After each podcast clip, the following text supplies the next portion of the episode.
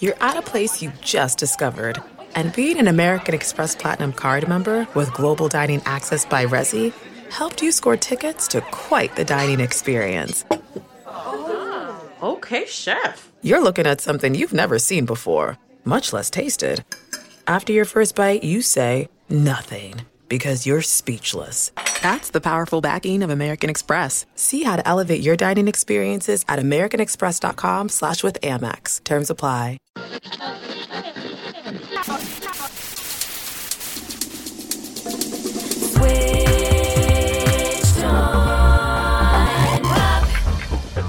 Welcome to Switched on Pop. I'm songwriter Charlie Harding. And I'm musicologist Nate Sloan. All right, so Nate, here's what I want to do today. Yeah. Um, so award shows. We just had the Grammys recently. Yes. And award shows are so heavily focused on showmanship, celebrity, fashion, and spectacle.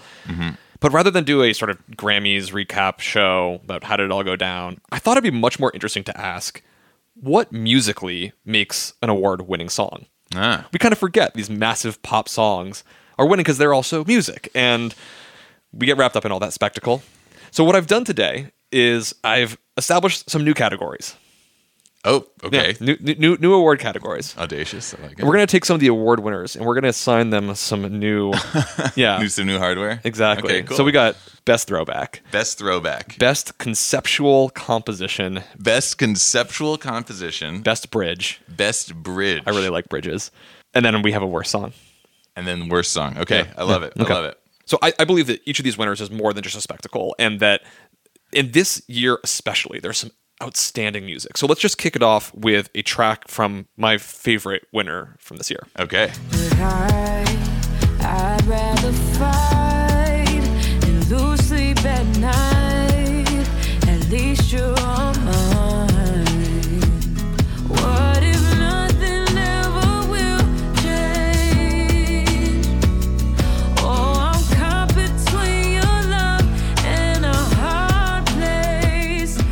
So this is Gabby Wilson, also known as her, uh, stylized as H.E.R. Dot. And she won for best R&B performance for her song "Best Part" and best R&B album. And this song "Hard Place" is one of my favorite tracks off of that album. Uh, she performed this at the Grammys, slinging a crystal clear Fender guitar uh, in a very sort of Prince like fashion with a whole set of strings and gospel choir backing it all up. And it was just absolutely stunning. She's an amazing Wow. vocalist, multi instrumentalist. And I think that Hard Place, for me, wins best chord progression.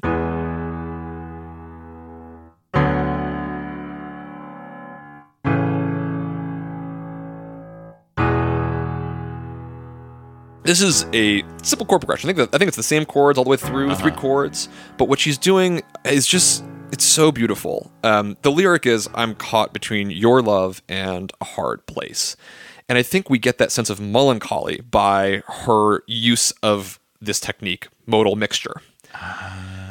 right? Uh, yeah. So this is the best chord progression winner. I love Yes. that. Because of it, the way it mixes major and minor chords to reflect the melancholic message. Yes, exactly. And this is Okay, just and it's just one of my absolute favorite ones. So here, what I wanted to do to sort of emphasize the power of this chord progression was I, I took it, I, I played it on guitar, and a so- crystal clear guitar. I I wish ah, I'm not so Too lucky. bad. Too bad. And so here here's the way that she plays it.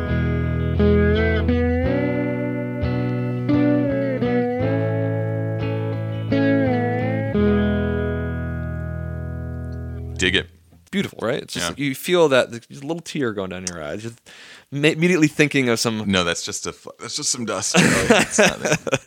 Eh, But but imagine if she had taken the same thing and do- hadn't done that modal mixture. I think it's it's instructive to look at what if that second chord, rather than being minor, was a major chord. ah, okay. Yeah. So I've taken the same thing and done it how maybe it could have been done. Uh-huh.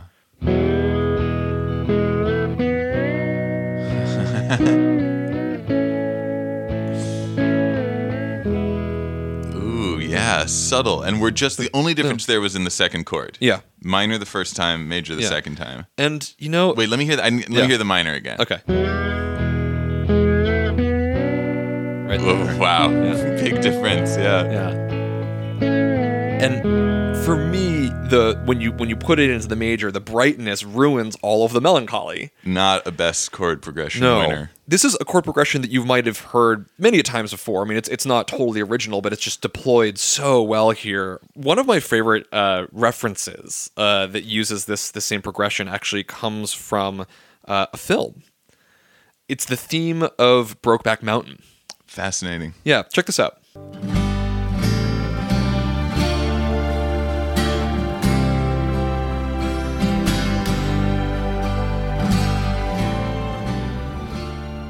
There's the minor, and it comes back around to the major. Huh. Yeah, I hear it. And I so, it. and I, I think Brokeback Mountain has a obviously is dealing with a similar issue of caught between your love and a hard place, Yeah, right? It's like yeah. there's there's I'm wanting this thing and yet it's not available to me in in that Wyoming or Montana of the of the time. Yeah, yeah, Wyoming. I think. Yeah, right, and, yeah. And, and so I think that she, in the same way, is using this chord progression really beautifully. And so I thought, why not just throw them together?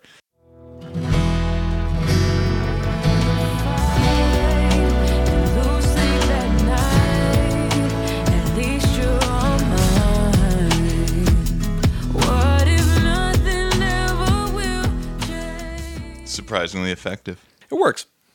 I love this song. I love this artist, and, and just just because her is so fantastic. Yeah. I wanted to play one other song off of the album. Great. This is the song "Focus." This was the first song I heard of her, and when I heard this, I think I heard it playing in L.A. on KCRW or something. And uh-huh. I was like, "That is a great song." People should listen to this. And I have to be honest, when I was watching the Grammys and her won, I was like, people know who her is? I it sort of says that I probably live under a rock. So this is Focus. me. Can you focus on me? Baby, can you focus on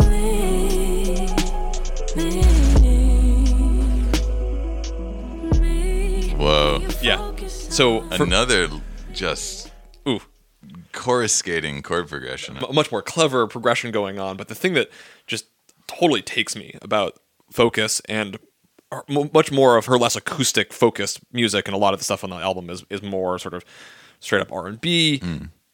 This isn't just R&B. This is like trap style production done in an R&B style. The aesthetics, the the 808 kick drums, the hi-hat stutters, all of that feels like it's coming from trap, but she's just slowing it down and making it sensual and giving it its own character. Mm. It feels like something that has been an, adapted and maybe we heard in, in, in folks like The Weeknd on a song like Often. Ooh yeah, ooh yeah, ooh yeah, ooh yeah, ooh yeah. and we get some of it as well on on Khalid, and his his song has a lot of that uh, the harp going on as well. Send me your location. Let's focus on communicating. Cause I just need the time and place to come through. It's like the sensitive side of trap. Isn't it? Yeah. And she takes she I think sort of works with that similar aesthetic, but has given it its whole new language. Um, Well, that arpeggiated piano we heard on Focus as well doesn't belong to any of those worlds. I don't Right. know. That seems migrated from a totally separate musical universe. wh- wh- which part is this? In Focus, that arpeggiated, shimmering piano line, Let's, let's listen to it. it's very classical. Yeah. Can you focus on me? It almost sounds like a harp and a piano layered together. Baby, hmm. It's a digital instrument Yeah. in the uncanny valley between the two, perhaps. It's a beautiful thing. So I want to award her with best chord progression uh, on top of her all of her other awards.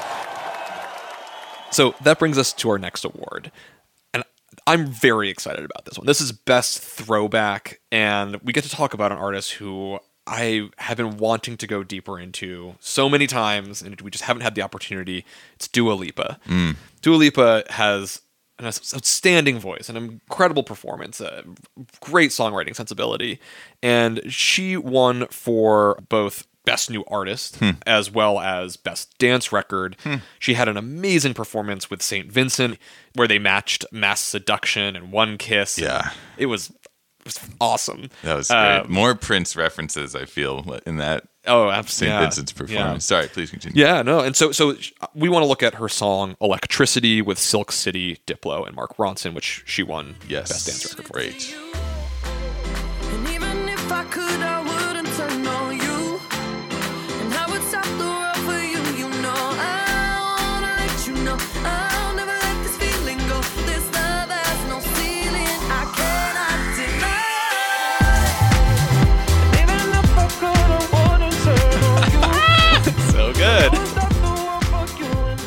You know, this just proves that that house music is just eternal. It keeps coming back, right? And Yeah. for me, this one, this wins best throwback because it is just so thoroughly in the house music tradition. Totally. And so, what I wanted to do here is point to how this thing is, though, yes, a contemporary pop song, I think nails house music just so well. Yeah. And so, the, the song that came to mind for me is Where Love Lives, which is an Alison Limerick track from 1990 and mixed by sort of like the forefather of house music, Frankie Knuckles. Oh, cool. Uh, Okay. So let's take a listen to this, and I think you're going to hear, yeah, we got a little bit of similarity going on.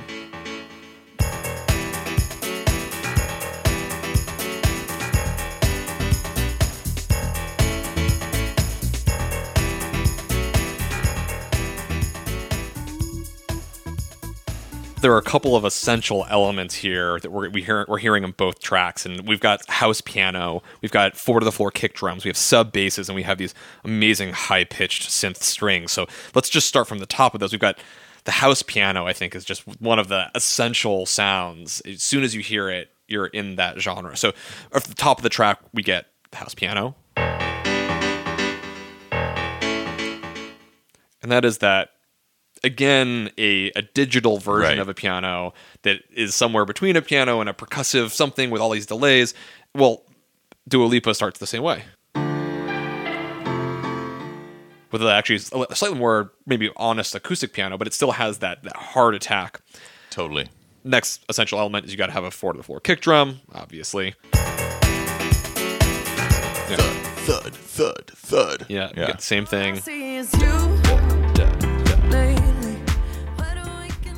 House track would be incomplete if it didn't have an amazing sub bass that just holds the groove together. Uh-huh. You hear that really thick bass line in the Yeah. bottom end, right? It's almost more felt than heard in yeah, some ways. yeah, yeah, yeah. I think that the uh, the bass is pushed even louder in the in the Dua Lipa track. No doubt.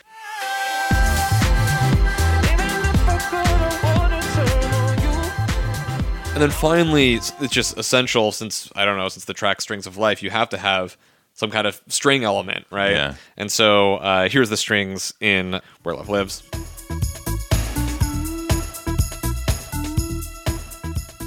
And the strings in Dua Lipa. give it to you. And even if I could, I wouldn't turn on you. Ah, so in both cases, it's that it's that high pitched, thin, synthesized violin section in the background of each track. So when cool. you've got those house piano stabs, the four to the four kick drum, a big sub bass, and that awesome synth flying high up above, that synth string flying high, yeah, you've got a house track. The other thing though that the song has is it has her voice, and her voice is totally unique right now. Yeah. I find it. Yeah, no, it's, it's- really it's a, a deep alto, very throaty, um, powerful. totally. You know who it reminds me of? Uh, is it a singer with four letters in her name? It is indeed. Yeah. And that singer is Cher. yes. this is uh, Cher's "Strong Enough" from 1998, and you're gonna be like, "Oh yeah, this is uh yeah, Yeah. that's track, yeah." I don't need your sympathy. Piano, voice. We're gonna move forward, build it up, get the strings, Yeah. Oh, okay. And we're gonna get the Strong enough to live without you. Strong enough. four kick, same subby bass, Yeah. and here probably a lot more of the disco reference as well. Yeah. That was fun. What's wait, sorry, what song was that? That's strong enough. That was great. But the, but we were really actually supposed to be focusing on her voice. Sure, and it just has yeah. this like it's in the back it feels like it's in the back of her throat. Yeah. right. It's like ah, as opposed to like ah. Yeah. right. Well, like- I'm sorry. Cher, sorry. is that Cher? Is he in this room right now? no, it's very. It has a presence, a shape, a, a depth to it. You can like step inside that voice. It almost feels. Um, you it, know, it feels. yeah. pitch a tent in that voice. It feels almost like a uh, like a classically trained tenor, where it's like it's very, it's in the back, it's open, it's wide, it's not bright and forward. right. Which is the product, maybe counterintuitively, of a lot of control and discipline. That's and right. Practice. Yeah, right. To get that open sound. Yeah, yeah.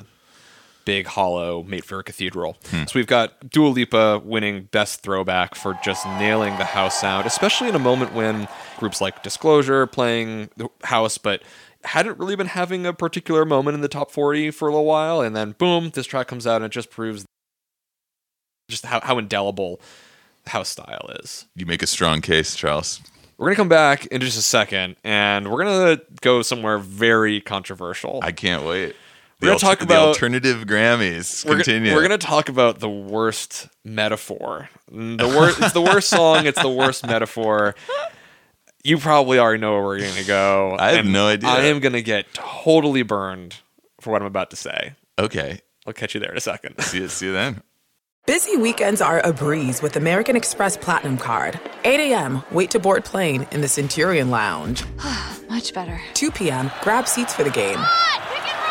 6 p.m., book an exclusive reservation with Resy Global Dining Access. Right this way. Because the American Express Platinum Card offers access to the Centurion Lounge, must see live events, and exclusive reservations at renowned restaurants. That's the powerful backing of American Express. See how to elevate your experiences at AmericanExpress.com slash with Amex. Terms apply.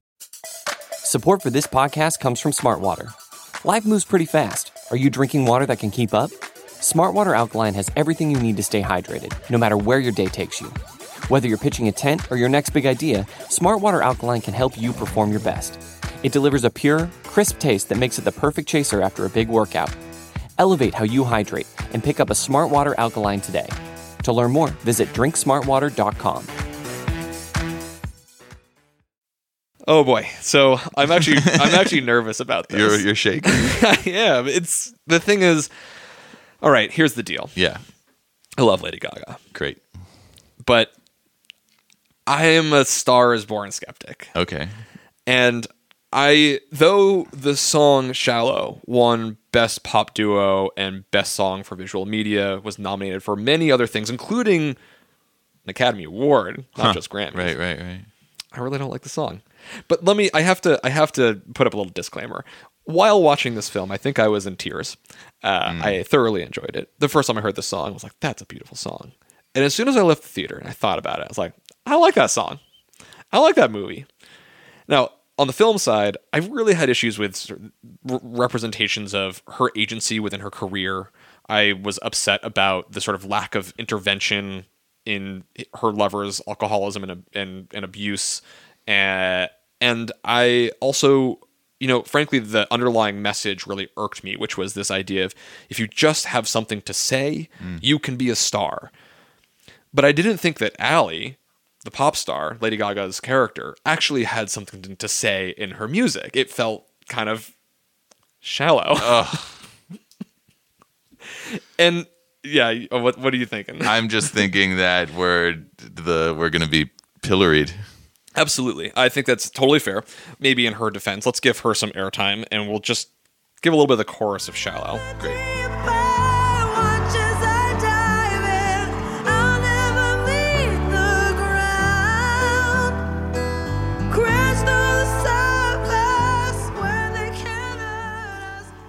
Beautiful performance. I mean, stunning voice. Yeah. It's moving. I mean, you're you are grabbed right on. I mean, I don't. It's not just the audience cheering in the background that has you. It, the, it's it's very well done.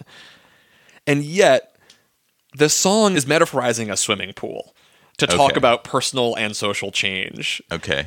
She's off the deep end. She's gonna dive in. She's Uh-huh. far from the shallows now, and I feel like you know, the movie. There's this scene where they're overlooking. They're at Chateau Marmont in Hollywood, o- uh, overlooking this billboard of her, um, of Allie that's just been posted up. And Right. sort of this uh, kind of saccharine. I'm not sure r- sort of saccharine relationship that her partner has and thinking like you've sort of sold out. Mm-hmm. I kind of feel like this song was written at the Chateau Marmont while going swimming in a swimming pool. The point of view of the swimming pool metaphor just doesn't do it for me. Okay, tell me more. What's, That's all- What's your issue here? I just don't think it's a very powerful metaphor for social change. You know, this is longer than I've ever thought about the, the meaning of the words in this song. Okay, so they're in the deep end, which symbolizes what? Sort of striking out, being brave, taking a risk. Sure. Yeah. Yeah. And the- and Versus the, and- the shallows are sort of is safety and the predictable and in the everyday or something. yeah. yeah. You would prefer an ocean, perhaps, or I I think the ocean is a much more beautiful metaphor. what about a lake? Would you go with a lake? I would take a lake. Would yeah. you take a river? I would take a river. Pond, Po- ponds have pond scum. So estuary, I would even go for a swamp. lagoon. I, sure. I got not? more. Bayou. What, what? What? You got another one?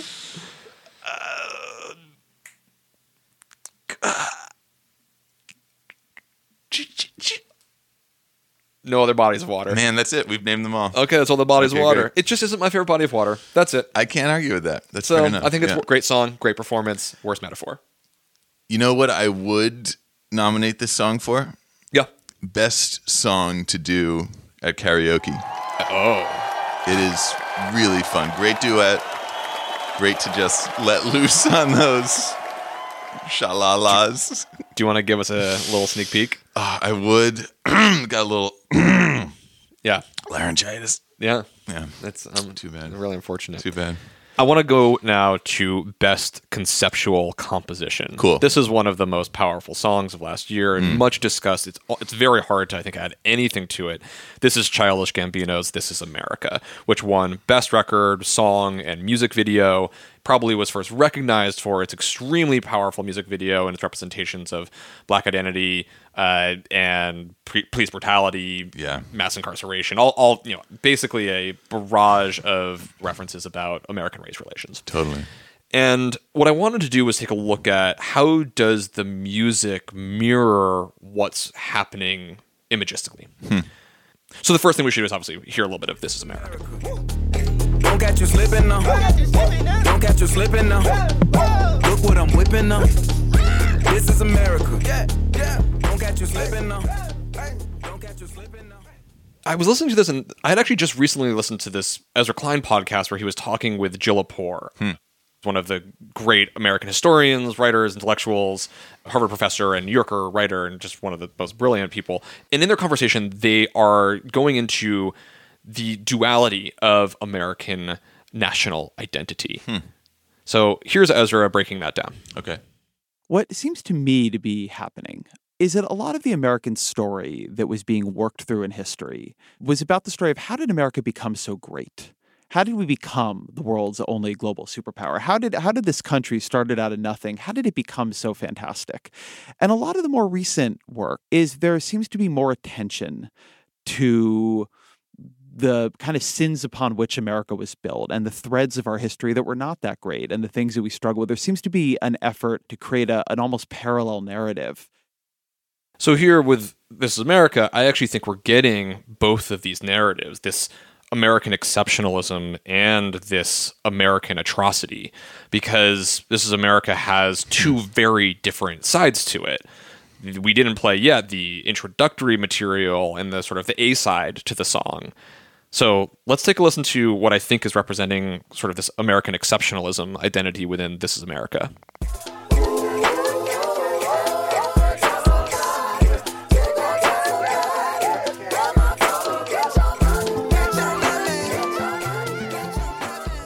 No, I think for a lot of listeners, when the, the song eventually shifts back into what we heard originally, the sort Yeah. of the darker side of it, the A side might seem like a foil for what is really "This Is America." But I think that this is non-ironic to me. I'm hearing that you know within this there is the land of opportunity where a, a immigrant black man can make a living, and he of course is indexing that with bringing in gospel choir and West African guitars, which are connecting to the history of American slavery. So there's a lot happening on the American exceptionalism side. And I, I think one point that's really important to point out would be someone who's doing a backing vocal on this, right? So uh, 21 Savage, who, as of today, I think is maybe no longer being detained by ICE, but was a backing vocalist on this track. And the producer, Ludwig Göransson, who accepted the award Yeah. for this song, did shout out, um, hey, you know, he ought to be here.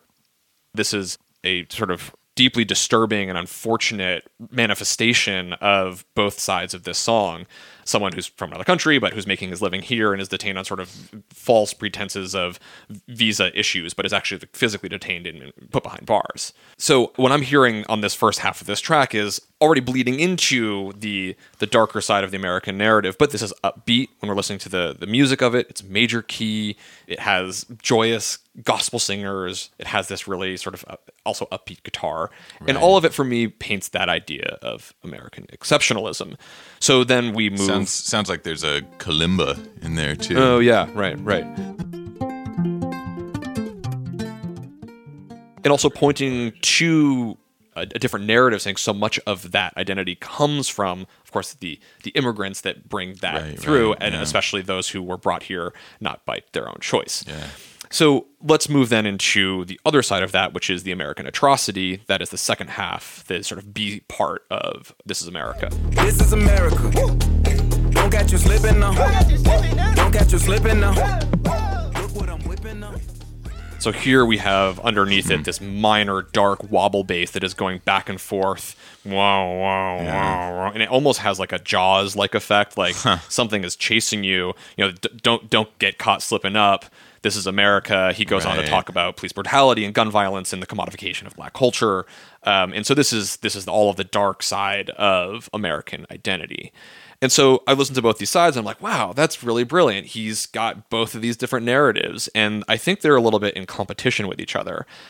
Back to the Ezra Klein part about these two different identities. Is one more important than the other? Well, Jill Lepore actually comes in and corrects Ezra and sort of catches us up to what the real history is. You draw the distinction between sort of an American exceptionalism, American triumphalism nar- narrative, American history, and a kind of American atrocity, genocide, slaughter, enslavement story. Those, I entirely agree with you. You could sort a lot of American historical writing into one of those two categories.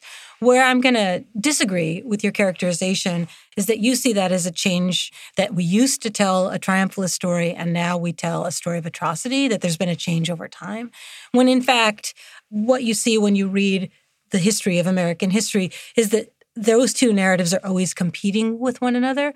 So you have triumphalist accounts in the 19th century say something like George Bancroft, who was a Secretary of War and also an American historian, writes the first, you know, mammoth history of the United States. It's a story of manifest destiny. But you also have Frederick Douglass, who I think needs to be understood, among many other things, is a great American historian, reading essentially the story of slavery, writing the history of slavery. Or you have in the early decades of the 20th century, W.B. Du Bois, the great American historian, who writes about the failure of Reconstruction and offers an entire, starts a whole kind of counter argument against the kind of lost cause of the Confederacy interpretation of American history. So there have always been these dueling accounts. But I think people who are doing the sophisticated work are actually trying to break out of that false division, right? And see, uh, and I think Du Bois and Douglass were in this tradition as well, and and see both sides of that, and see that they are actually flip sides of the same coin, of a single coin.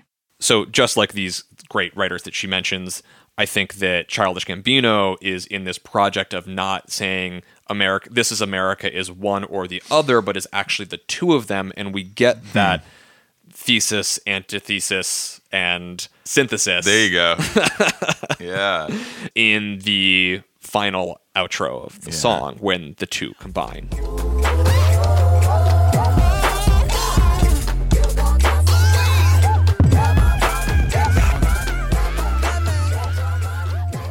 So this is America is both the gospel choir and it is also that dark jaws like wobble bass that's always behind you trying to catch up and, and, and take you out. Damn, Charles. Two quick thoughts. Yeah. One is that it's interesting. Your reading makes me reconsider some of the sort of vocal interjections in the background of Oh, yeah. both of these sections.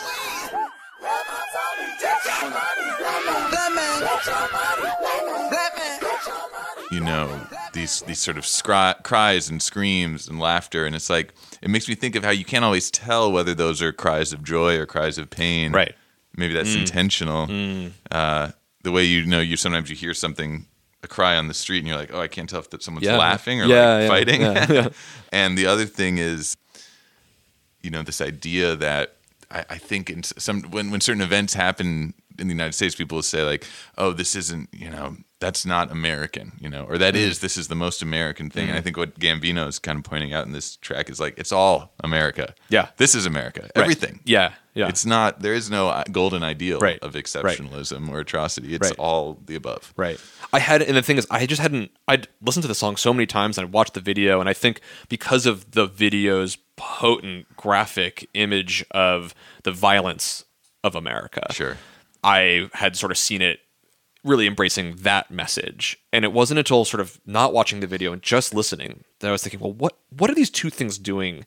And they are in conversation with each other. They are they collapse into one. And that's the hardest thing hmm. in many ways to to to, to tackle. It's heavy. Indeed. So Childish Gambino, best conceptual composition. give it up. Final award I want to give on a bright Yeah. note, which is the best bridge. I Oh, yeah, love yeah, yeah. I love a good bridge. And I also love this artist. I'm so glad we get to talk about her again. Let's uh roll a clip and see if you know the song. Yeah. Well, the sky is finally open. The rain and wind stop blowing, but you're stuck out Do you know this one? It's Kacey Musgraves. This is Kacey Musgraves. Yeah. Kacey Musgraves has been a recurring uh, artist on the show. We've talked about her in our very first episode we ever produced. We Hmm. Cool. did another one on her, I think, on our 18th episode and our 86th episode. I believe she's she's coming through the show yeah. many a time. This is the chorus of her song Rainbow. She won Best Album for her album Golden Hour, and it's really it's a songwriter's album. The Mm. lyrics are stunning. The composition and arrangement is just beautiful. This is the last song on the album. It's the closer. It is just her and a solo acoustic piano. Uh, she performed this at the Grammys, and I had uh, another tear in my eye listening to this song. It's an inspirational letter to anyone who's going through a hard time, as if they're stuck in a storm. But she says, "Don't worry, there's a rainbow over your head too. Just look up." Yeah. It, it also it has this throwback quality to me. I, I mentioned it's a, you know, it's a it's a songwriter's album, and here we have this harmonic progression. The chords are doing things that I don't hear as often in other pop songs. It feels actually much more reminiscent of an older style, sort of a, a 70s piano style. It really, for me, evokes Elton John. Hmm.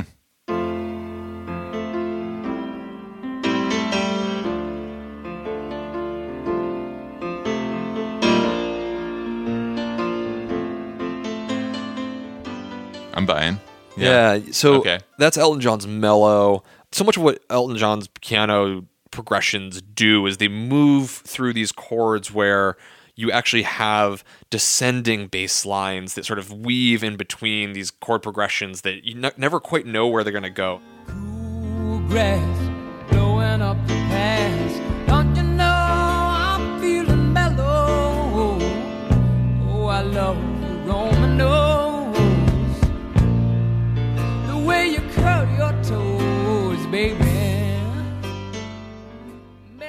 just keep moving forward and sort of falling onto themselves and then eventually resolving around in uh, unexpected and beautiful ways. And I think that this song does the same thing. I had awarded uh, Kacey for Best Bridge, and yet I played you the chorus.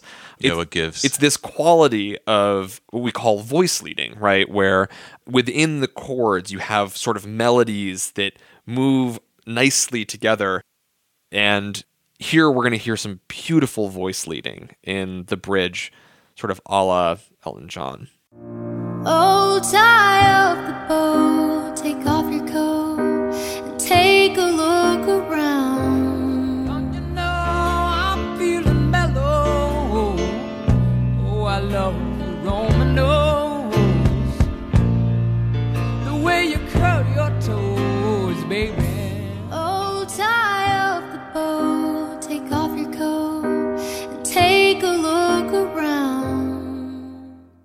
Lovely. That moment when she sings, Everything's all right now Everything is alright now.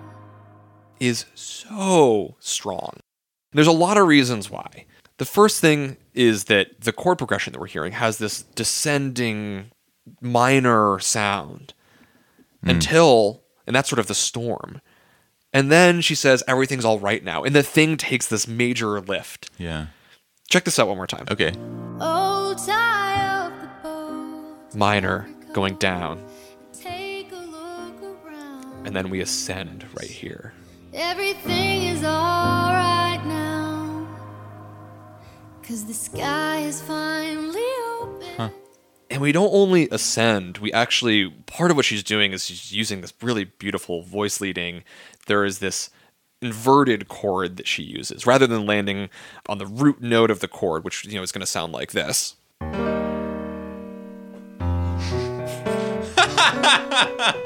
that is my cat walking on the keyboard.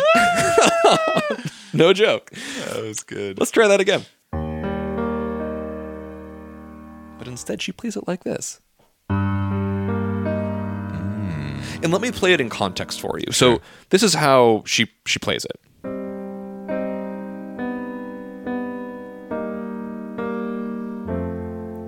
The storm. The clouds open up and are suspended. But had she played it not with that nice little uh-huh. voice leading in, inversion, we would get it like this.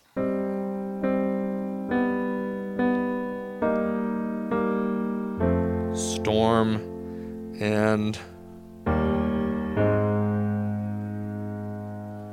it's a little too strong. Let me just play, let me just zoom in on that Yeah, really yeah, quickly. yeah. So here's how she, this is. I'm just gonna do that. Those two chords right next to each other. Good, this is the original version. Here's the bad version. it's too bright and It's, happy. No, no, no, it's it's too clear or something. Yeah. It's, there's an ambiguity to the to the first inverted chord progression that gives you a sense of buoyancy and anticipation. Yeah. and it's the only moment in the song where the chords really kind of totally stop, and she, they emphasize it with this long reverb, and she sort of her voice rings out, and that. I mean, moment, that's yeah. that, no, you're right. I mean, that's what a good bridge is supposed to do. It's the section that tends to occur, say, roughly in the like three quarters of the way through a song, Yeah. and it's a contrasting section that usually never reappears again anywhere else in the song. So it's sort of there to generate a little more a moment of contrast before the final the payoff of the final chorus. You know what's good about this one? What's that? Spoiler. It's twice. It's the pre-chorus. So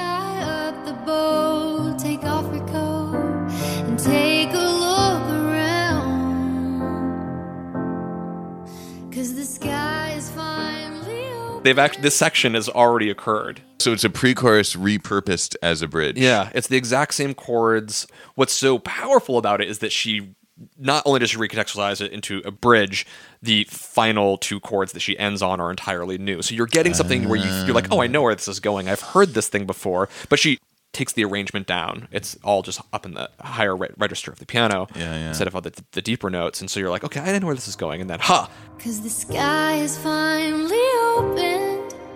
The rain and wind stop blowing. But you're stuck out in the just that, that tiny little moment for me is the rainbow over someone's head. Hmm. It's one of those things where, like, you know, talking about a rainbow in a song can be extremely cliche, Sure. but when you do it and you pair it with the music so well, I, I'm teary eyed about it. It's it really it really captures me. I'm totally sold. Uh, I'm and I'm always looking for an excuse to listen to Kacey Musgrave. Yeah. So that was uh, that was lovely. These to me, uh, in a lot of ways, are much more compelling awards than the actual Grammy awards. And it makes me wonder if Grammy voters should be forced to similarly provide a sort of rationale for every choice they make, the way you've done, and in what I find to be a very convincing way. Um, that would be, I think, an interesting experiment. Yeah, I like that. That's, that's interesting.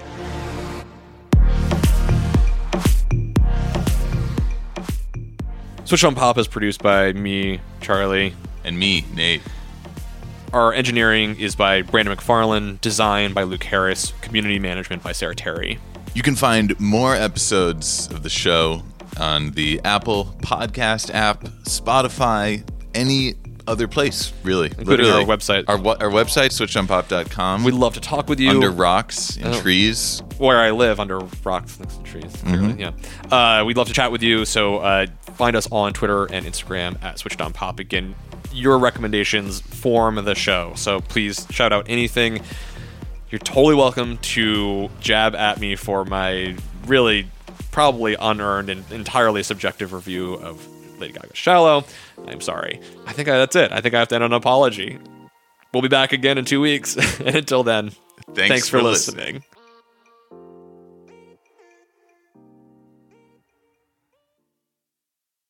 An epic matchup between your two favorite teams, and you're at the game getting the most from what it means to be here with American Express. You breeze through the card member entrance, stop by the lounge. Now it's almost tip off, and everyone's already on their feet. This is gonna be good. That's the powerful backing of American Express. See how to elevate your live sports experience at americanexpress.com slash with Amex. Eligible American Express card required. Benefits vary by card and by venue. Terms apply.